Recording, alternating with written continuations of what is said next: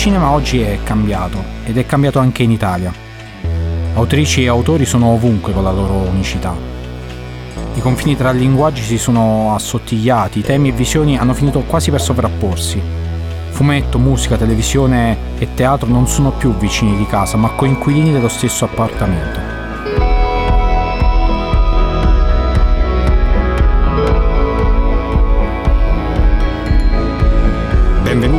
Podcast Voci Italiane Contemporanee, un podcast di Mubi Italia in collaborazione con Cora Media. In ogni episodio ci sarà un ospite diverso e ogni puntata sarà un piccolo viaggio nella settima arte e nella nostra passione per i film.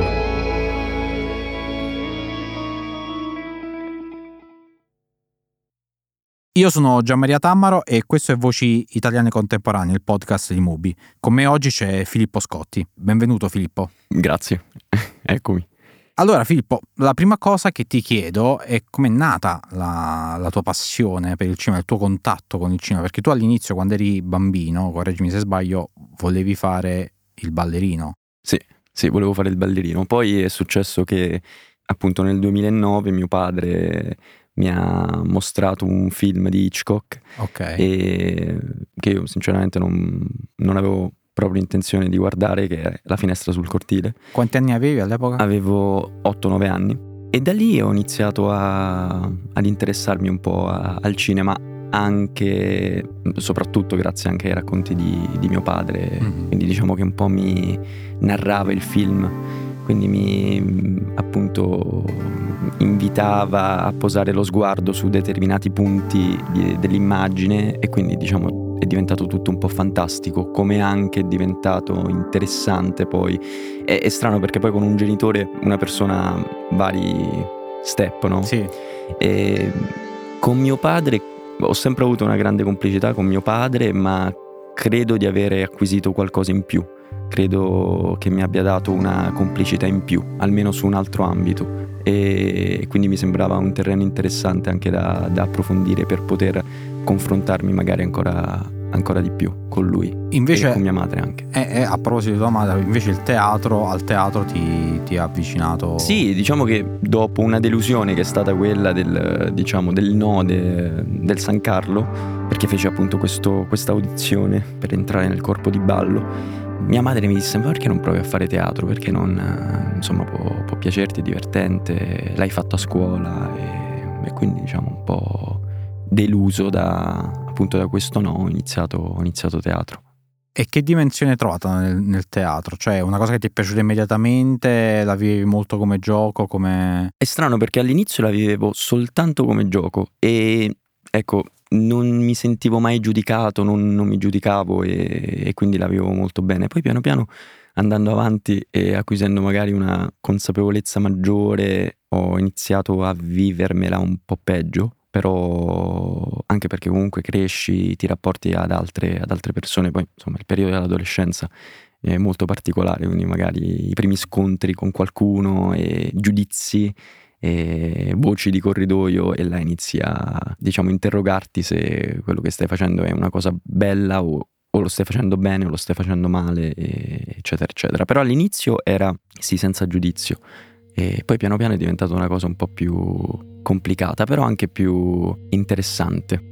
È stato per questo interesse che hai continuato con la strada della recitazione o tutto ha trovato un suo ordine, un, un suo posto naturalmente e quindi tu hai continuato, hai seguito il flusso? Io mi ricordo di aver seguito un po' il flusso, però per grande pigrizia alle volte mi fermavo e sono stato molto fortunato ad incontrare determinate figure e ad accettare, a dire sì in uh, determinate situazioni che appunto mi hanno permesso di continuare, mi hanno permesso di andare avanti perché in realtà ci sono vari step. Ho iniziato teatro e ho frequentato una scuola di recitazione, una scuola di teatro per due anni, dai diciamo 11-12 anni, e, e, poi mi sono fermato. Ho iniziato teatro amatoriale e, e poi mi sono fermato di nuovo e ho incontrato una persona tramite il gruppo del teatro amatoriale che mi ha permesso di fare un videoclip e dal videoclip ho iniziato un'altra scuola di, di teatro e poi nel mentre comunque ho iniziato il liceo, quindi il liceo classico mi ha, mi ha tirato via un po' di, di, tempo giustamente e quindi ero un po' tentennai se continuare oppure no. poi ho continuato e grazie al liceo iniziai un corso di lettura espressiva con Patrizia Di Martino e da Patrizia poi ho, sono salito sul palco. L'adolescenza è un periodo no, particolare, turbolento, intenso fare contemporaneamente studiare da attore per recitare è una cosa che in qualche modo ti dà qualche strumento in più perché gli adolescenti, vabbè, generalizzo, vado per luoghi comuni, sono timidi, introversi o cercano la rottura. Invece nella recitazione, soprattutto nel teatro, uno degli esercizi è quello di lasciarsi andare all'altro, di fidarsi dell'altro e quindi di abbandonarsi all'altro. Questa cosa ti ha aiutato come adolescente? Consigli la recitazione agli adolescenti? O... Assolutamente, Assolutamente sì, sì, la recitazione mi ha... non so se mi ha aiutato in realtà, nel senso io so che può aiutare, mm. io l'ho vissuta mm, forse perché poi ognuno la vive a suo modo, però io l'ho vissuta un po' come una sorta di ribellione, perché poi durante il liceo ho iniziato a vivere dei momenti un po', un po tristi, cioè un po' cupi, ma insomma come possono esserlo dei momenti appunto di magari un voto cattivo e magari non ti trovi bene con un compagno, lo sguardo della classe, anche pensieri miei che nascevano da me, quindi non effettivamente veri. Quindi la utilizzavo un po' come, ok, qui non riesco, però qui voglio riuscire, qui sul palco voglio effettivamente dare qualcosa. Quindi diciamo che la motivazione è un po' superficiale, però allo stesso tempo da questa superficialità ho avuto la possibilità di piano piano e sempre di più, ecco, insomma l'approfondimento non, non, non finisce mai, però a quei tempi ho avuto la possibilità di approfondire ancora di più e di dire ok questa è una cosa però che è molto più interessante, cioè la sto guardando in questo modo per una ribellione, per un adesso posso farcela, però in realtà c'è qualcosa di, di altro, la sto vedendo da una prospettiva sbagliata. Dopo questa presa di coscienza ho pensato seriamente di iniziare questo percorso e avevo 16 anni. E, e, il primo ruolo, il battesimo del fuoco su un set, qual è stato? Il primo ruolo è stato su un set che mi sta inevitabilmente molto a cuore di Andrea Carotenuto, un mio caro amico, di un cortometraggio che si chiama Musica Mia. E ricordo che in quella dimensione, insomma, c'era mia madre che faceva i disegni, eh, perché appunto il ragazzino no? voleva... Eh, in realtà aveva una storia in qualche modo similare alla mia, anche se eh, in contesti completamente diversi, però era sempre la paura di non essere accettato, il senso di rivalsa, sì, il voler essere compreso in qualche modo e accettato così. E quello è stato il mio primo ruolo, 2015 in realtà. Quindi, quindi sono passati fino a Paolo Sorrentino, sono passati 5-6 anni. Uh, sì. E l'incontro con Paolo Sorrentino com'è andato? Il primissimo incontro con, ma l'incontro con Paolo Sorrentino in generale è andato bene, mm. nel senso è stato, poi io me la sono vissuta in maniera molto, non lo so, dopo il primo provino che avevo fatto con Anna Maria ne ho fatto un secondo. Anna Maria che Anna, è Anna Maria Sambucco e Massimo Apolloni. Ho incontrato Paolo settimane dopo e lì ho, ho sentito l'energia di questa figura che io stimavo e stimo tantissimo però dico stimavo perché comunque in qualche modo sono un po' cresciuto con i suoi film. Quindi ci arrivavi da spettatore assolutamente, fan. Okay. Assolutamente, fan uh, totale. Mm-hmm. E lì ho percepito la mia energia da fan che in qualche modo, almeno per me, cozzava con l'energia appunto di, di questo maestro. E, però poi in realtà è andato tutto liscio, eh, tra virgolette, nel senso che i provini andavano, andavano abbastanza bene io me la vivo male quando tornavo a casa, perché inevitabilmente quando si fa un provino in generale è sempre un fare e dimenticare, fare e dimenticare, per non starci male. Effettivamente perché poi nell'attesa l'attore deve studiare, l'attore deve essere presente, non puoi abbandonarti. Succede spesso, è giusto però avere e piano piano costruire degli strumenti, no? Armarsi per, diciamo, affrontare queste attese e che poi sono attese, le attese sono, sono tutto. Quindi per tornare a Paolo Sorrentino tornavo a casa, cercavo di dimenticare, allo stesso tempo c'era una parte di me che diceva no, però voglio, voglio sapere come, come, andrà a finire. E poi dopo, che poi passò un mese in realtà, feci cinque provini penso con lui. E poi alla fine del 31 luglio, insomma, mi ha, mi ha preso del 2020, mi ha preso. Ma è, è, è facile quell'esercizio che citavi prima, cioè del fare e dimenticare? è un esercizio, quindi tu più è come lo, lo stretching, io non, non faccio stretching, okay. dovrei, dovrei, però ci sono amici che mi dicono guarda tu stretchi tutti i giorni, vedrai che tra due settimane insomma i risultati li vedi, è la stessa cosa, la stessa identica cosa, è un esercizio della mente, è un po' come fissare un punto e concentrarsi su quest'ultimo, respirare 5 minuti al giorno senza fare altro per quei 5 minuti, è questo. Quindi tu fai e poi te ne liberi.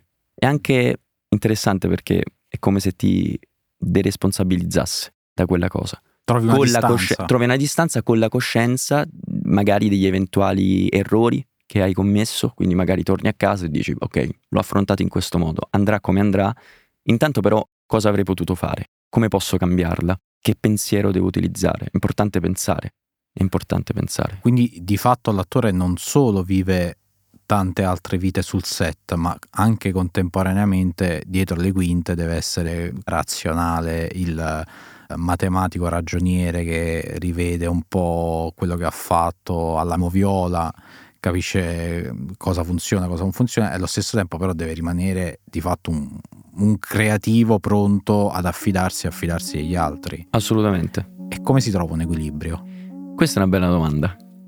Questa è una bella domanda.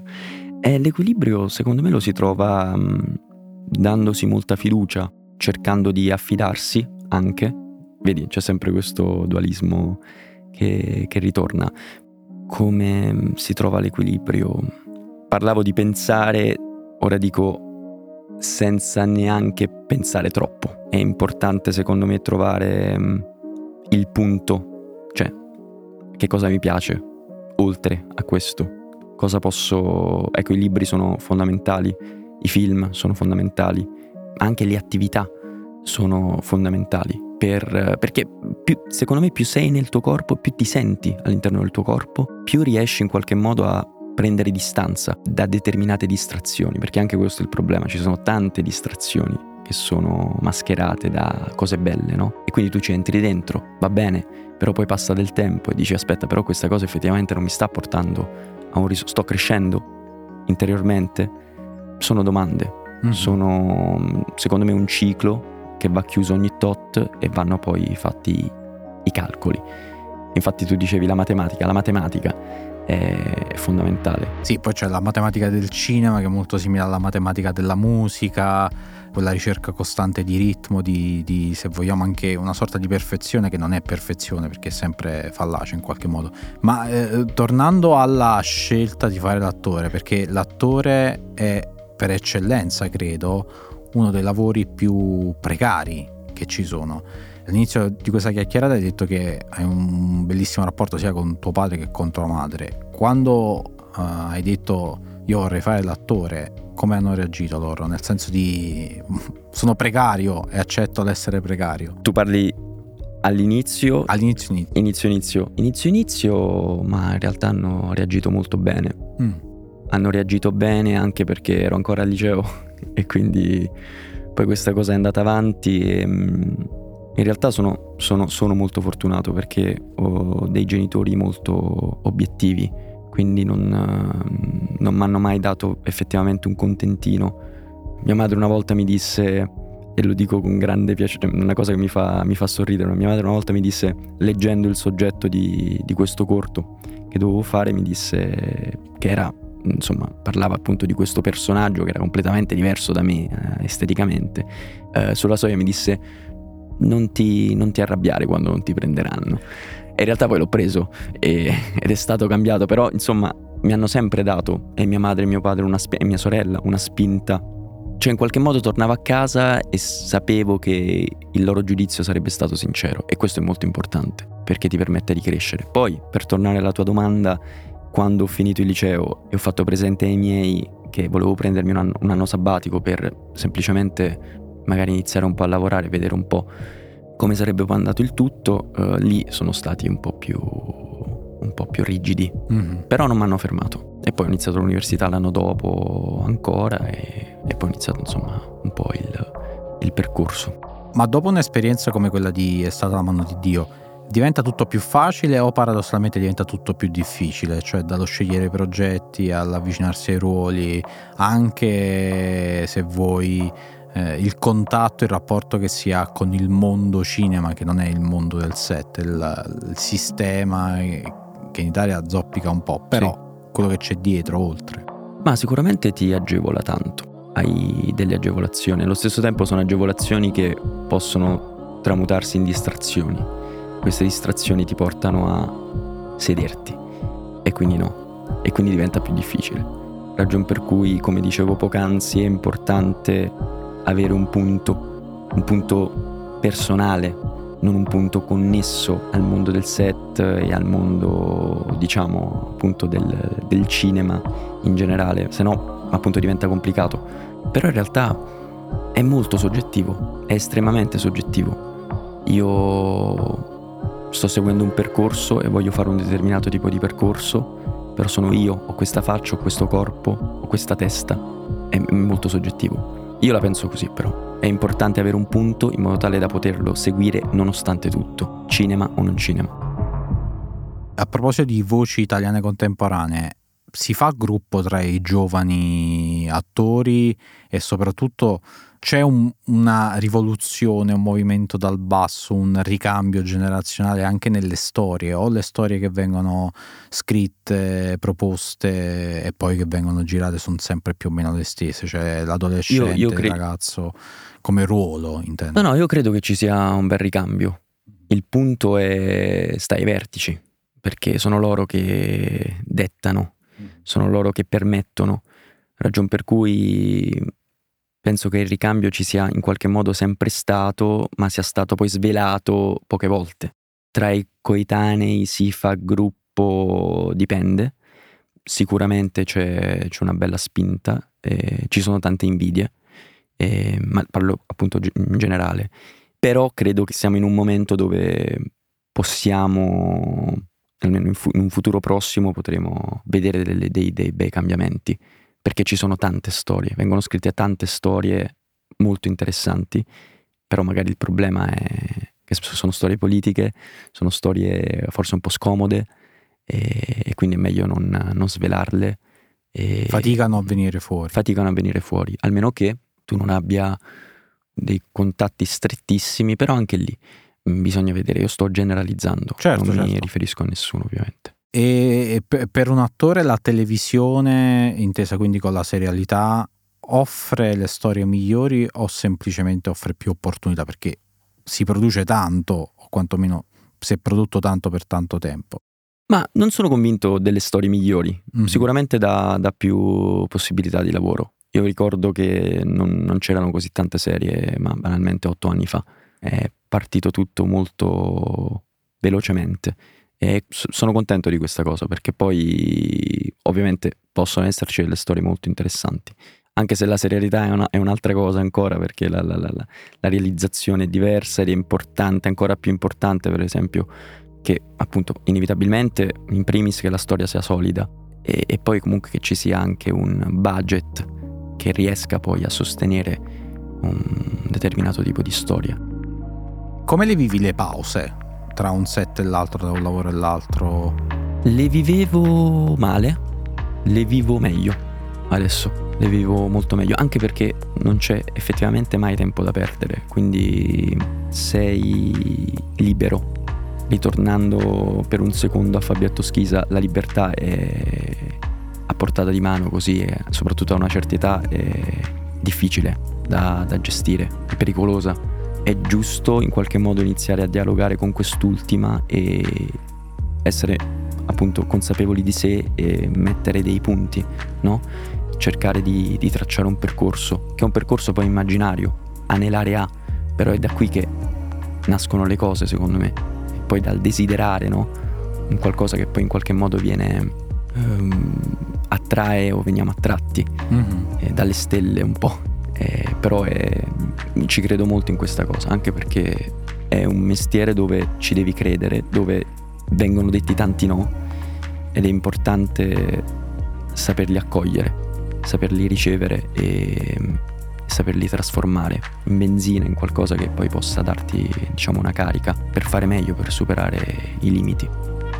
Tu da che cosa parti quando cerchi o scegli un progetto? La scrittura, l'impatto che ti dà quello che leggi, l'influenza che quello che leggi ha su di te o hai già una tua idea e quindi cerchi, non so, ti piacerebbe partecipare a un progetto su una storia particolare, interpretare un personaggio particolare?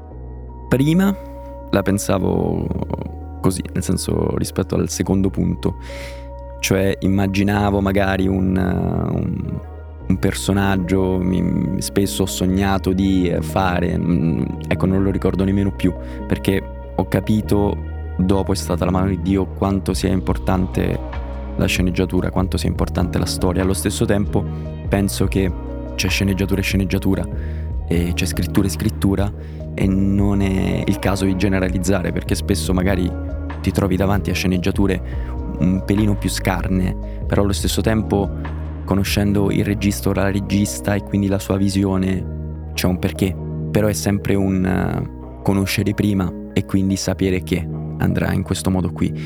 Eh, se non si hanno queste possibilità, per il momento ci si affida alla scrittura, che è fondamentale. Quindi credo che la scrittura sia, sia la cosa più importante, ci devi entrare, ci devi credere. Se leggi una sceneggiatura e ti entusiasma per un determinato motivo, quella sarà la base del tuo lavoro. Vuoi fare questo film per questo motivo e le motivazioni sono, sono importantissime, mesi prima dell'inizio di, di, di un qualcosa. L'essere attore aggiunge una, un'ulteriore lente quando guardi un film, un film, una serie, insomma quando guardi l'interpretazione di qualcuno. Non vedi semplicemente il personaggio o la persona nella finzione che fa quella cosa, ma vedi anche il gesto tecnico, la pausa presa in un certo modo, cioè ti ci metti anche a riflettere per rubare sì, c'è visione e visione, sicuramente sì. Spesso mi capita di guardare un film per la prima volta e, e di posare il mio sguardo su, su questi dettagli qui, no? E allo stesso tempo però mi dico no, voglio vedere il film, basta, voglio entrarci. E... Però in realtà sono due visioni diverse, però sì, la, la risposta è sì, è sicuramente è un rubare costante, è bellissimo vedere determinate interpretazioni. E... Brad Pitt che mangia in continuazione per Che riempi... mastica la gomma sì. e dice mamma guarda tanto come la mastica, è perfetto. Guarda, sì sì, ma anche scena. perché gli dà qualcosa in più da fare, riempie la scena, dà uno spessore a un personaggio che in quel momento è una persona vera che sta mangiando, sta masticando. Assolutamente, assolutamente. E, e ti rivedi con piacere o non ti piace? No, non credo, non credo, no. No, non mi piace rivedermi. Dipende, dipende dalle scene, dipende. Non è una cosa che mi fa impazzire. Anche perché appunto mi giudico tantissimo, quindi è sempre un, un peso enorme. Però allo stesso tempo, altre volte può capitare che, che invece possa essere brevemente un piacere, ma brevemente, lo sottolineo. Però, per esempio, la prima volta che ho visto è stata La mano di Dio, non mi sono per niente piaciuto. Inevitabilmente la primissima visione di un film così importante per me l'ho dedicata in qualche modo a me. Mm-hmm. Ho cercato di guardarmi il più possibile perché mi sono detto questa non è una cosa che uscirà e verrà vista da, da pochi e va benissimo ed è giustissimo. È una cosa però che andrà e, e che viaggerà e quindi mi sono mi sono sempre ovviamente inevitabilmente fidato e affidato a Paolo, allo stesso tempo alla prima visione non ho capito alcune cose di me e poi piano piano ci ho fatto pace. Penso a Venezia, alla seconda, alla seconda visione, là mi sono diciamo tranquillizzato, avevo altro a cui pensare. Vabbè, poi è arrivato anche il premio. È arrivato anche il premio, sì. Una cosa che mi chiedevo, quando c'è appunto questa difficoltà nel rivedersi il rapporto che si ha con quello che si è fatto, no? con quel film che è stato girato, la serie che è stata girata, si chiude completamente un capitolo appena si finisce un progetto. In questo senso sì, probabilmente sì. Oddio, non è vero, dipende, perché diciamo che c'è quella, la, la famosa nostalgia, eh, malinconia post eh, riprese, anche perché comunque inevitabilmente passi delle settimane con, eh, con un gruppo, di, gruppo persone. di persone e ti svegli, e poi appunto ci sono sempre gli incontri più intimi, magari un pick up alle quattro e mezza del mattino, dici vabbè insomma sei stanco? Sì, il driver ti risponde sì sono stanco, anch'io sono stanco, che hai fatto? Yeah. Insomma si crea e diventa una, una piccola famiglia. E dipende dal progetto, perché se te lo vivi bene poi c'è quella nostalgia malinconia che, che è fortissima e, e ti rende vivissimo allo stesso tempo se vivi un'esperienza su un set eh, particolarmente negativa può essere un... Uh, sì, un, questo si chiude qua e, e, ciao, ci vediamo al doppiaggio, ciao, ci vediamo alla promozione, può capitare e va bene lo stesso. Però secondo me sono, sono due strade molto diverse. E c'è un pericolo tormentone, penso nuovamente a È stata la mano di Dio. Nel non senso... ti disunire. Ah, vabbè, certo. Quella cosa è, è un, un più con cui si impara a convivere o a un certo punto dice ah, raga basta sempre sto, sto tuffo se, appena se, mi vedete. Esatto secondo me, secondo me è un più. All'inizio è sempre un piacere poi diventa un, piacere però anche, anche meno. Mm-hmm. e poi almeno queste sono state le mie, le mie, fasi poi a un certo punto mi ero completamente stancato di questa cosa però allo stesso tempo non, non l'ho mai dato a vedere e poi ci ho fatto pace perché è una cosa bella e perché fa parte del gioco ed è giusto che sia così e quindi va bene, eh, va benissimo, nel senso non è un'offesa, non è un insulto, è una cosa bella e insomma l'ho, l'ho dovuta metabolizzare, l'ho dovuta far sedimentare un po', ci ho messo un pochino, però, però sì, va bene lo stesso, è meraviglioso.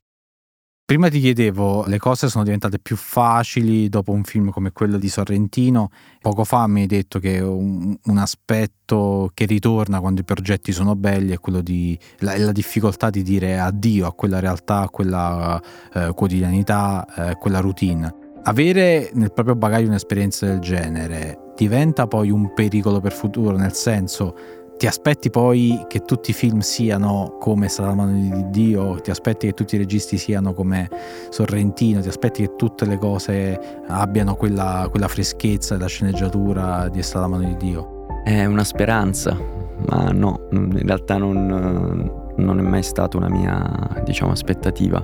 Ho capito finendo quel film, nonostante le esperienze passate, che eh, insomma è una cosa unica, mm. ma perché ogni film è unico poi, in positivo e negativo? No, però la risposta è no, assolutamente no, anche perché è difficile trovare la stessa armonia quando lavori con un grande regista, lavori anche con una grande squadra e devo dire non è, non è così sempre, può capitare di magari trovare situazioni magari un po' me- meno armoniose mm-hmm. e, e ci devi saper convivere, ma va bene eh, però non è mai stata una mia aspettativa, no? Non, non ci, ho mai, ci ho sperato, sì, ma non... E, e ti ha aiutato anche il, il, lato più, diciamo così, le feste, il tour, la promozione, quindi il lato più esposto alle luci, no? Eh, perché poi durante quel viaggio, che è stato un viaggio, perché è sì. durato penso un anno, quanto è durato? Eh, Quasi eh, se, sette mesi. Sette, sette mesi. mesi. Hai incontrato, visto tante cose. Sì, è, ehm, è stato, è stato un bel viaggio, è stato un viaggio molto molto intenso, anche perché... Mm, cioè hai parlato con DiCaprio di Caserta. Sì, sì, fa strano, in realtà poi fa tanto, secondo, fanno tanto gli Stati Uniti, mm-hmm. perché hanno un modo di fare che è completamente diverso, quindi a un certo punto sembra assurdo da dire, ma in qualche modo ci fai l'abitudine, specialmente se stai promuovendo un film di questo tipo, perché poi rincontri sempre le stesse persone e le stesse persone magari sono appunto figure molto molto molto importanti, molto famose, eh, però in qualche modo ci fai l'abitudine. Ed è bello perché normalizzi tutto, smetti di idealizzare e in realtà è molto, come dire, ti riporta a terra molto molto velocemente. Ed è importante questo, perché dici, non so, pensi a, a De Niro e vedi che effettivamente è un padre e ha la sua vita ed è bellissimo ed è norma- una persona normale, una leggenda, inevitabilmente una leggenda, però intanto una persona normale con, con la quale puoi interagire normalmente, non c'è nessun tipo di ostacolo. Però sì, è, un, è un'esperienza, è un... Um, poi fa strano, ecco, magari tornare e um, sì, e non, magari non rivedere più certi volti, però è più una, appunto una nostalgia di un qualcosa di bello, ecco. Sembra un po' come no, le estati che si ricordano, esatto. quelle bolle che durano nel tempo. Ah, che bello! Ti ricordi l'estate del 72? Citazioni. E l'altra, a proposito di girare il mondo, viaggiare il mondo, questa esperienza ti ha portato anche a pensare di spostarti eh, lavorare fuori dall'Italia, eh, insomma so che a, a, te piace molto la, la, Francia, ci passi molto tempo. Sì, per me ecco, c'è, c'è sempre stata la Francia, ma da anni, da molto prima di, di, di questa esperienza. Poi certo, in qualche modo in quei mesi ho conosciuto meglio gli Stati Uniti ed è stata una, una bella esperienza. Ci ho pensato un pochino, ma mi sento molto... Ecco, ho sempre pensato, magari, se dovessero chiamarmi eventualmente per, per un qualcosa, passi dei mesi là, quindi è andare, prepararsi al lavoro, finire il lavoro e tornare. Insomma, in questa dimensione ci posso anche stare, se, magari. Però a, a stare lì, e, insomma n- non credo sia effettivamente il mio, il mio spazio. Ecco, più in Europa, Francia, Inghilterra. L'ultima cosa che ti chiedo, ci sono film, c'è un film che quando, non so, rivedi in televisione, questa è una cosa che abbiamo chiesto a tutti i nostri ospiti, tutti hanno dato risposte diverse, che quando vedi appunto in televisione o uno spezzone su YouTube o magari stai scrollando l'home page di una piattaforma streaming cito a caso Mubi, ti viene voglia di rivederlo o comunque continui a vederlo? Devo dire, sono vari film. Ok. Se devo risponderti rispetto alla pubblicità, che adesso è una cosa che già è, è un po' antica, no? Vedere la pubblicità su, di, di, un film, tipo su Rai Movie, mi mhm. ricordo. Mm-hmm. Però mh, ah, sicuramente anni fa è stato per molti anni L'odio di Matteo Kassowitz e poi da quando sono un uh, insomma, frequentatore di, di Mubi, che ho iniziato insomma un po' a bazzicare durante la, la, il primo lockdown, penso The Servant di Joseph Losi del, del 63. Quello è un film che mi ha, mi ha colpito tantissimo, nel quale rivedo tante citazioni rispetto a film anche come, non so, Parasite o, o altri autori. Quindi direi forse questi due, ce ne sono tanti altri, però questi sono i miei due film. Ti faccio una domanda cattiva, il film di Sorrentino che vedi volentieri quando capita, quando, quando, eh, quando passa in tv. Ecco, ecco ma penso che mm, adesso dico la grande bellezza versione integrale, però. La grande bellezza versione integrale, la giovinezza. La giovinezza, forse ecco, la giovinezza è uno dei, dei, dei miei film preferiti. Con la Rossana. Con la Rossana. Con la Rossana. Con la Rossana. Che viene suonata da Michael Caine. Che è incredibile, sì. Io penso che La giovinezza sia, sia uno dei, dei film che, che, preferisco, anche se La grande bellezza, anche con amici, citiamo sempre, sempre. Forse è uno dei film che ho visto più volte, perché... Ma anche appunto clip, ci sono delle scene che sono meravigliose.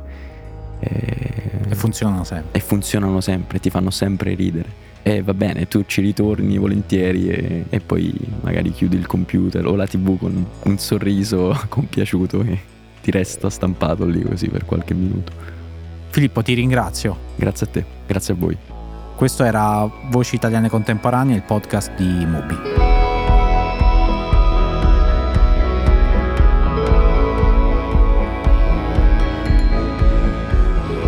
Voci Italiane Contemporanee, un podcast originale di Mubi Italia e Core Media. Scritto e narrato da Gianmaria Tammaro. Cura editoriale Marco Villa. Supervisione suono e musiche Luca Micheli. Post produzione e montaggio Daniele Marinello. Fonico di studio Paolo Salomone, Aurora Ricci. Post producer Matteo Scelsa. Artwork originale di Pablo Martin. Executive producer Efe Sciacarel, Irene Musumeci, Simona Montemurro. Ilaria Celeghin. Social media a cura di Sara Zanardo. Si ringraziano Francesca Mazzoleni, Margherita Vicario, Di Martino e Colapesce, Filippo Scotti, Alice Rohrwacher.